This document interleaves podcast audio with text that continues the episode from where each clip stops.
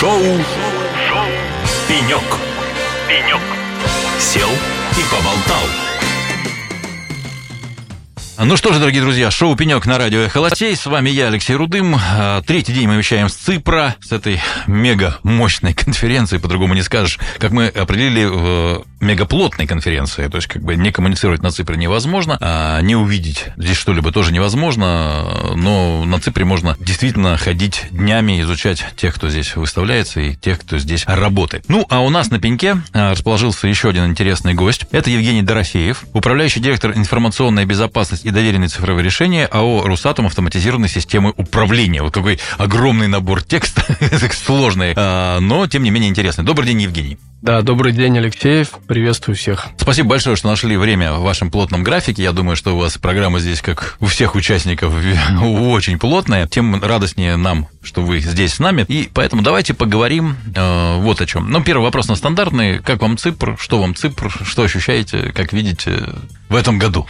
Очень интересная атмосфера, много, много людей, много эмоций, прекрасная погода в этот раз, и много обсуждаем с коллегами, что изменилось за год и какие новые краски текущий цифр имеет относительно предыдущих цифров. Вот прежде всего, э, исходя из моей операционной и профессиональной деятельности, вижу, как много отечественных вендоров прибавилось и как много убавилось импортных. Да, это, к сожалению, данность, или, к счастью, данность. Это, кстати, разные точки зрения на эту тему есть даже на Ципре. Евгений, давайте с вами вот о чем поговорим. Итак, а, информационная безопасность. В какой части, вот какие есть блоки того, чем вы занимаетесь? Вообще, что вы делаете? Расскажите нам вкратце, чтобы мы, и не только я-то уже знаю, но чтобы наши радиослушатели понимали, о чем мы будем с вами говорить то сложное название, которое вначале прозвучало да, да, да, компании. Да, Три строчки текста. Да, оно в узких кругах широко известно в формате четырех букв аббревиатура РАСУ. Угу. Это э, компания, на базе которой э, собран дивизион АСУТП «Электротехника», один из дивизионов Росатома. Соответственно, этот дивизион исторически занимается системами управления технологических процессов на атомных станциях, и мое направление информационной безопасности обеспечивает проектирование и запуск этой самой информационной безопасности на атомных станциях до этапа ввода в эксплуатацию. Угу. Отлично. Вот э, давайте как раз об этом говорим. Итак, вы обеспечиваете, собственно, информационную безопасность атомной станции. Проектируете, вводите это, запускаете систему. Дальше это живет своей жизнью, это уже не ваша часть, да? Вот э, что касается информационной безопасности. Какую роль вы выполняете? То есть кто вы? То есть вендор, который создает свой продукт, интегратор, перепродавец, менеджер проекта, в конце концов. Что делаете вы? Если говорить про атомные станции, то у нас здесь роль подрядчика. Мы для заказчика, для атомной станции, соответственно, выполняем работы по проектированию и внедрению этой самой системы а, управления информационной безопасностью. Это комплекс э, мер, комплекс технических средств, организационных мер, программного обеспечения, программно-аппаратных комплексов. Все это мы дело проектируем и, э, значит, испытываем и поставляем. Для того, чтобы у нас получалось нашу роль подрядчика успешно выполнять, мы привлекаем очень много, в свою очередь, исполнителей, подрядчиков, расконтрактовываем вниз, что называется, нашими словами. И здесь мы плотно работаем с вендорами, с поставщиками продуктов и услуг, с интеграторами в том числе. И мы работая в модели интегратора, собирая вот э, такую систему, в итоге -то поставляем ее на, на станцию. Вот э, что касается инфобеза, согласитесь ли вы со мной, что, наверное, это одна из областей, где российские продукты, да, они ну, достаточно имеют высокий уровень развития. И, наверное, учитывая, что компании работали и на международных рынках, да, основные игроки э, российские, они были представлены на международных рынках, представлены широко, а, наверное, вот в этой области у нас, в отличие от многих других областей, мы оказались отчасти готовы. Нет, на мой взгляд, нет какого-то законченного решения общего, которое бы там, ну, вот, инфобез обеспечивал там комплексный, да, как это было у западных некоторых вендоров. Но, тем не менее, отдельные лоскуты этого одеяла, они есть, и они, в общем-то, мягко говоря, хорошего качества и нужной функциональности. Так ли это, на ваш взгляд?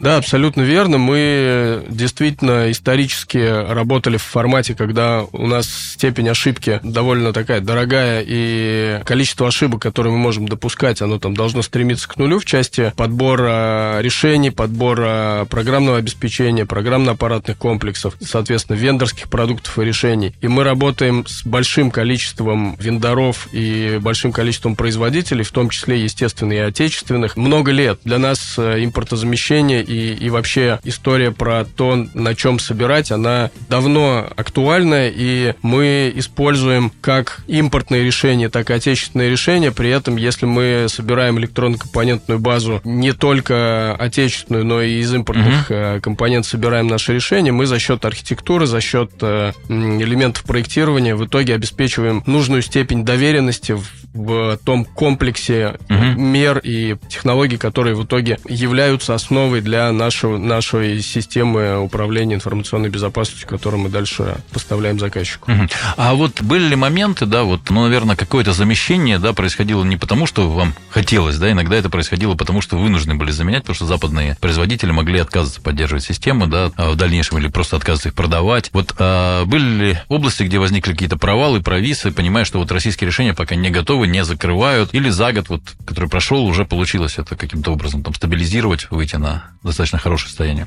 Ну, тут надо понимать, что Росатом действует на большом количестве рынков, и российский рынок – это один из рынков, на которых мы работаем, и мы всегда готовы в целом собирать на разных решениях разных стран разные системы управления, обеспечения информационной безопасностью. Поэтому взаимозаменяемость – это одно из тех требований, которые мы всегда выполняем, и какая-то зависимость от какого-то одного решения или от одного вендора или от одной технологии, она у нас в принципе недопустима, поэтому мы эти проблемы решаем решаем. То есть вы независимо от ситуации упредили, Конечно. в общем, этот подход, да? То есть как бы у вас там каждое решение там плюс один, плюс два или плюс три. Абсолютно да, верно. У нас всегда есть строчка и аналоги. Вот и аналоги всегда, и у нас взаимозаменяемость это один из тех принципов важных, которые mm-hmm. мы эксплуатируем. А вот требует это разных компетенций, или при подборе аналогов все-таки ну, не приходится там собственно, переучить людей полностью, да, то есть можно как-то вот в рамках существующего штата там это все ползунок это двигать. Если говорить о штате на нашей стороне, то экспертность нам позволяет действительно лавировать между решениями разных вендоров и разными продуктами. Мы тестируем очень много программно-аппаратных комплексов, программного обеспечения на своих собственных полигонах, которых у нас есть несколько штук. И, по сути, все решения, которые так или иначе появляются, как российские, так и международные, международные на российском рынке или международные на тех рынках, на которых мы проектируем атомные станции, мы у себя формируем через тестирование таких паков и такого ПО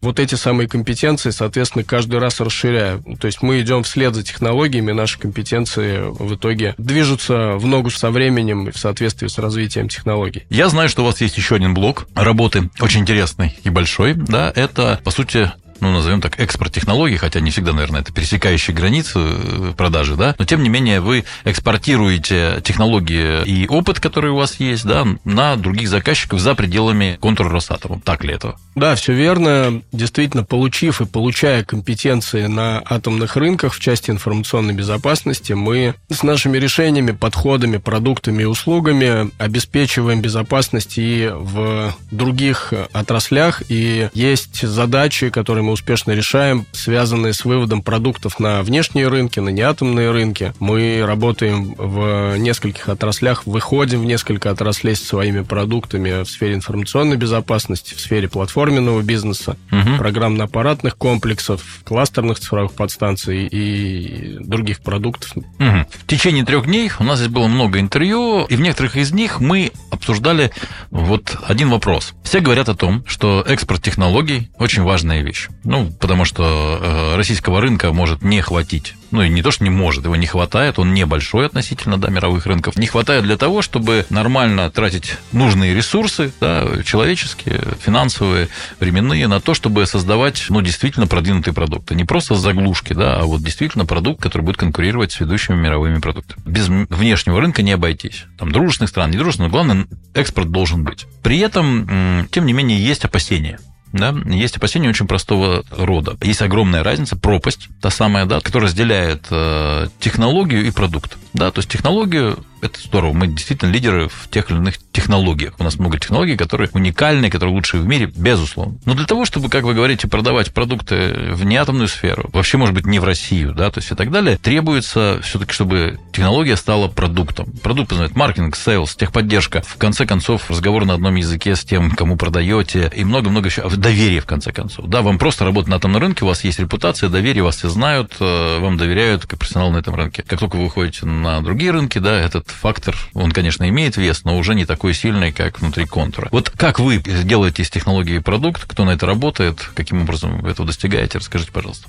Да, вопрос, что называется, на злобу дня, и он сейчас очень актуален для компании «Росу», которая трансформировалась несколько месяцев назад и внедрила, по сути, вот эту самую продуктовую логику и продуктовый подход в основную свою операционную деятельность. Сейчас компания разделилась на несколько продуктовых бизнес-юнитов, и как раз два продуктовых бизнес-юнита я и возглавляю. Это отдельно информационная безопасность, отдельно доверенные цифровые платформы. В каждом из бизнес-юнитов есть свои портфели продуктов и услуг, которые как раз и формируются на основе тех технологий, того опыта или тех неокров, которые мы ведем, вели и внедряем, внедряли на атомные рынки. Абсолютно верно. Для того, чтобы технологии превратились в продукты, необходимы дополнительные элементы бизнес-модели, которые обеспечивают э, зарабатывание выручки, зарабатывание ебеды, окупаемость тех или иных продуктов. И прежде всего эти изменения касаются касаются, вот такие продуктовые изменения касаются внутренней культуры, внутреннего такого целеполагания и принятия догм, связанных с рыночными потребностями, с мнением клиента, с э, сервисными подходами и так далее. Для госкомпаний это в целом не новая какая-то история, но даже для Росатома не новая. Есть в Росатоме компании, которые и в продуктовой логике, и в сервисных моделях хорошо себя чувствуют и давно с этим работают. Для нас это также такой очень понятный, ценный опыт. Мы его сейчас проходим и много чего внедряем. У меня в бизнес-юните появляется и появился, соответственно, собственный Salesforce. Люди э, занимаются продажами, продвижением продуктов, собственный маркетинг, собственное управление проектами и кроссфункциональные службы централизованные, такие как HR или юристы или бухгалтерия, они переходят из такого статуса контролер и Э, функция, которая предъявляет требования к бизнес-юниту в модель сервиса, когда коллеги обеспечивают нужный внутренний SLA для того, чтобы мы могли пользоваться ресурсами э, этих служб и имплементировать их деятельность в свою бизнес-логику для того, чтобы мы могли успешно двигаться в направлении клиента с нужным количеством ресурсов, с нужным обеспечением, чтобы действительно мы начинали работать с клиентом в метриках lifetime value, retention, удержание. И вот все вот такие вещи сейчас справедливые для направления, в частности, для обоих моих направлений. Работа ведется и формируется такая понятная бизнес-логика. Есть уже успешные кейсы внедрения, продажи. Соответственно, мы сейчас на этапе масштабирования по целому ряду продуктов уже находимся. Какие-то продукты находятся на этапе discovery, когда мы только пробуем собирать product market fit, problem solution фиты. В общем, начинаем разговаривать на вот таком настоящем продуктовом языке и собирать правильную культуру внутри. Ну, время у нас подходит к концу, поэтому такой последний вопрос. Вот смотрите, большие корпорации потому и создают вокруг себя дочерние структуры, да, чтобы получить, ну, в неком смысле уникальный сервис, да, прекрасно понимая, что интегратор внешний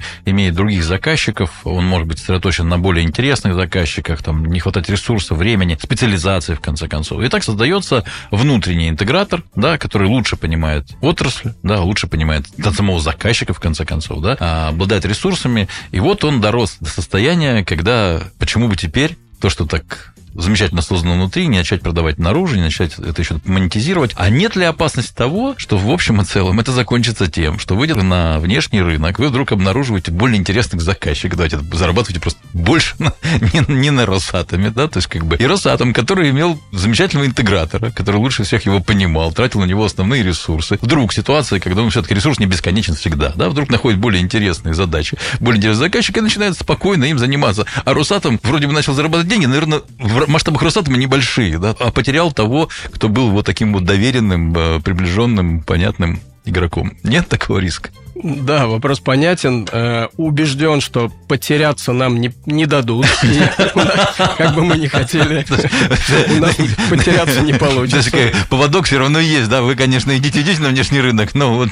Ну вот мы до интервью говорили о четырех шляпах, в которых мы периодически сидим, да, и такие бизнес-девелоперы и, значит, продукт-менеджеры – это только одна из таких шляп, и это, да, э, очень важные элементы. Внешняя выручка продуктовая именно от новых продуктов – это важная бизнесовая задача Росатома. Мы должны довольно значимое количество выручки в пропорции приносить с э, внешних рынков именно благодаря новым продуктам, продаже новых продуктов. Но мы работаем и там в шляпе нормотворца, мы участвуем в написании регламентов и политик, и всего того, что связано с, с законодательной базой. Мы э, работаем как заказчик, мы работаем как подрядчик, и в этой части это это большой пласт работы, который в любом случае будет, должен оставаться за нами. Мы ее с удовольствием будем делать. Мы здесь в самом вот бизнесово комфортном положении, по сути, монополиста на своем же рынке. И пойди найди вот на внешних рынках такую, такую позицию. Ну, конечно. Хорошего заказчика. Поэтому нам и не дадут никуда уйти, но мы и сами не, хот... не будем хотеть уходить 100%.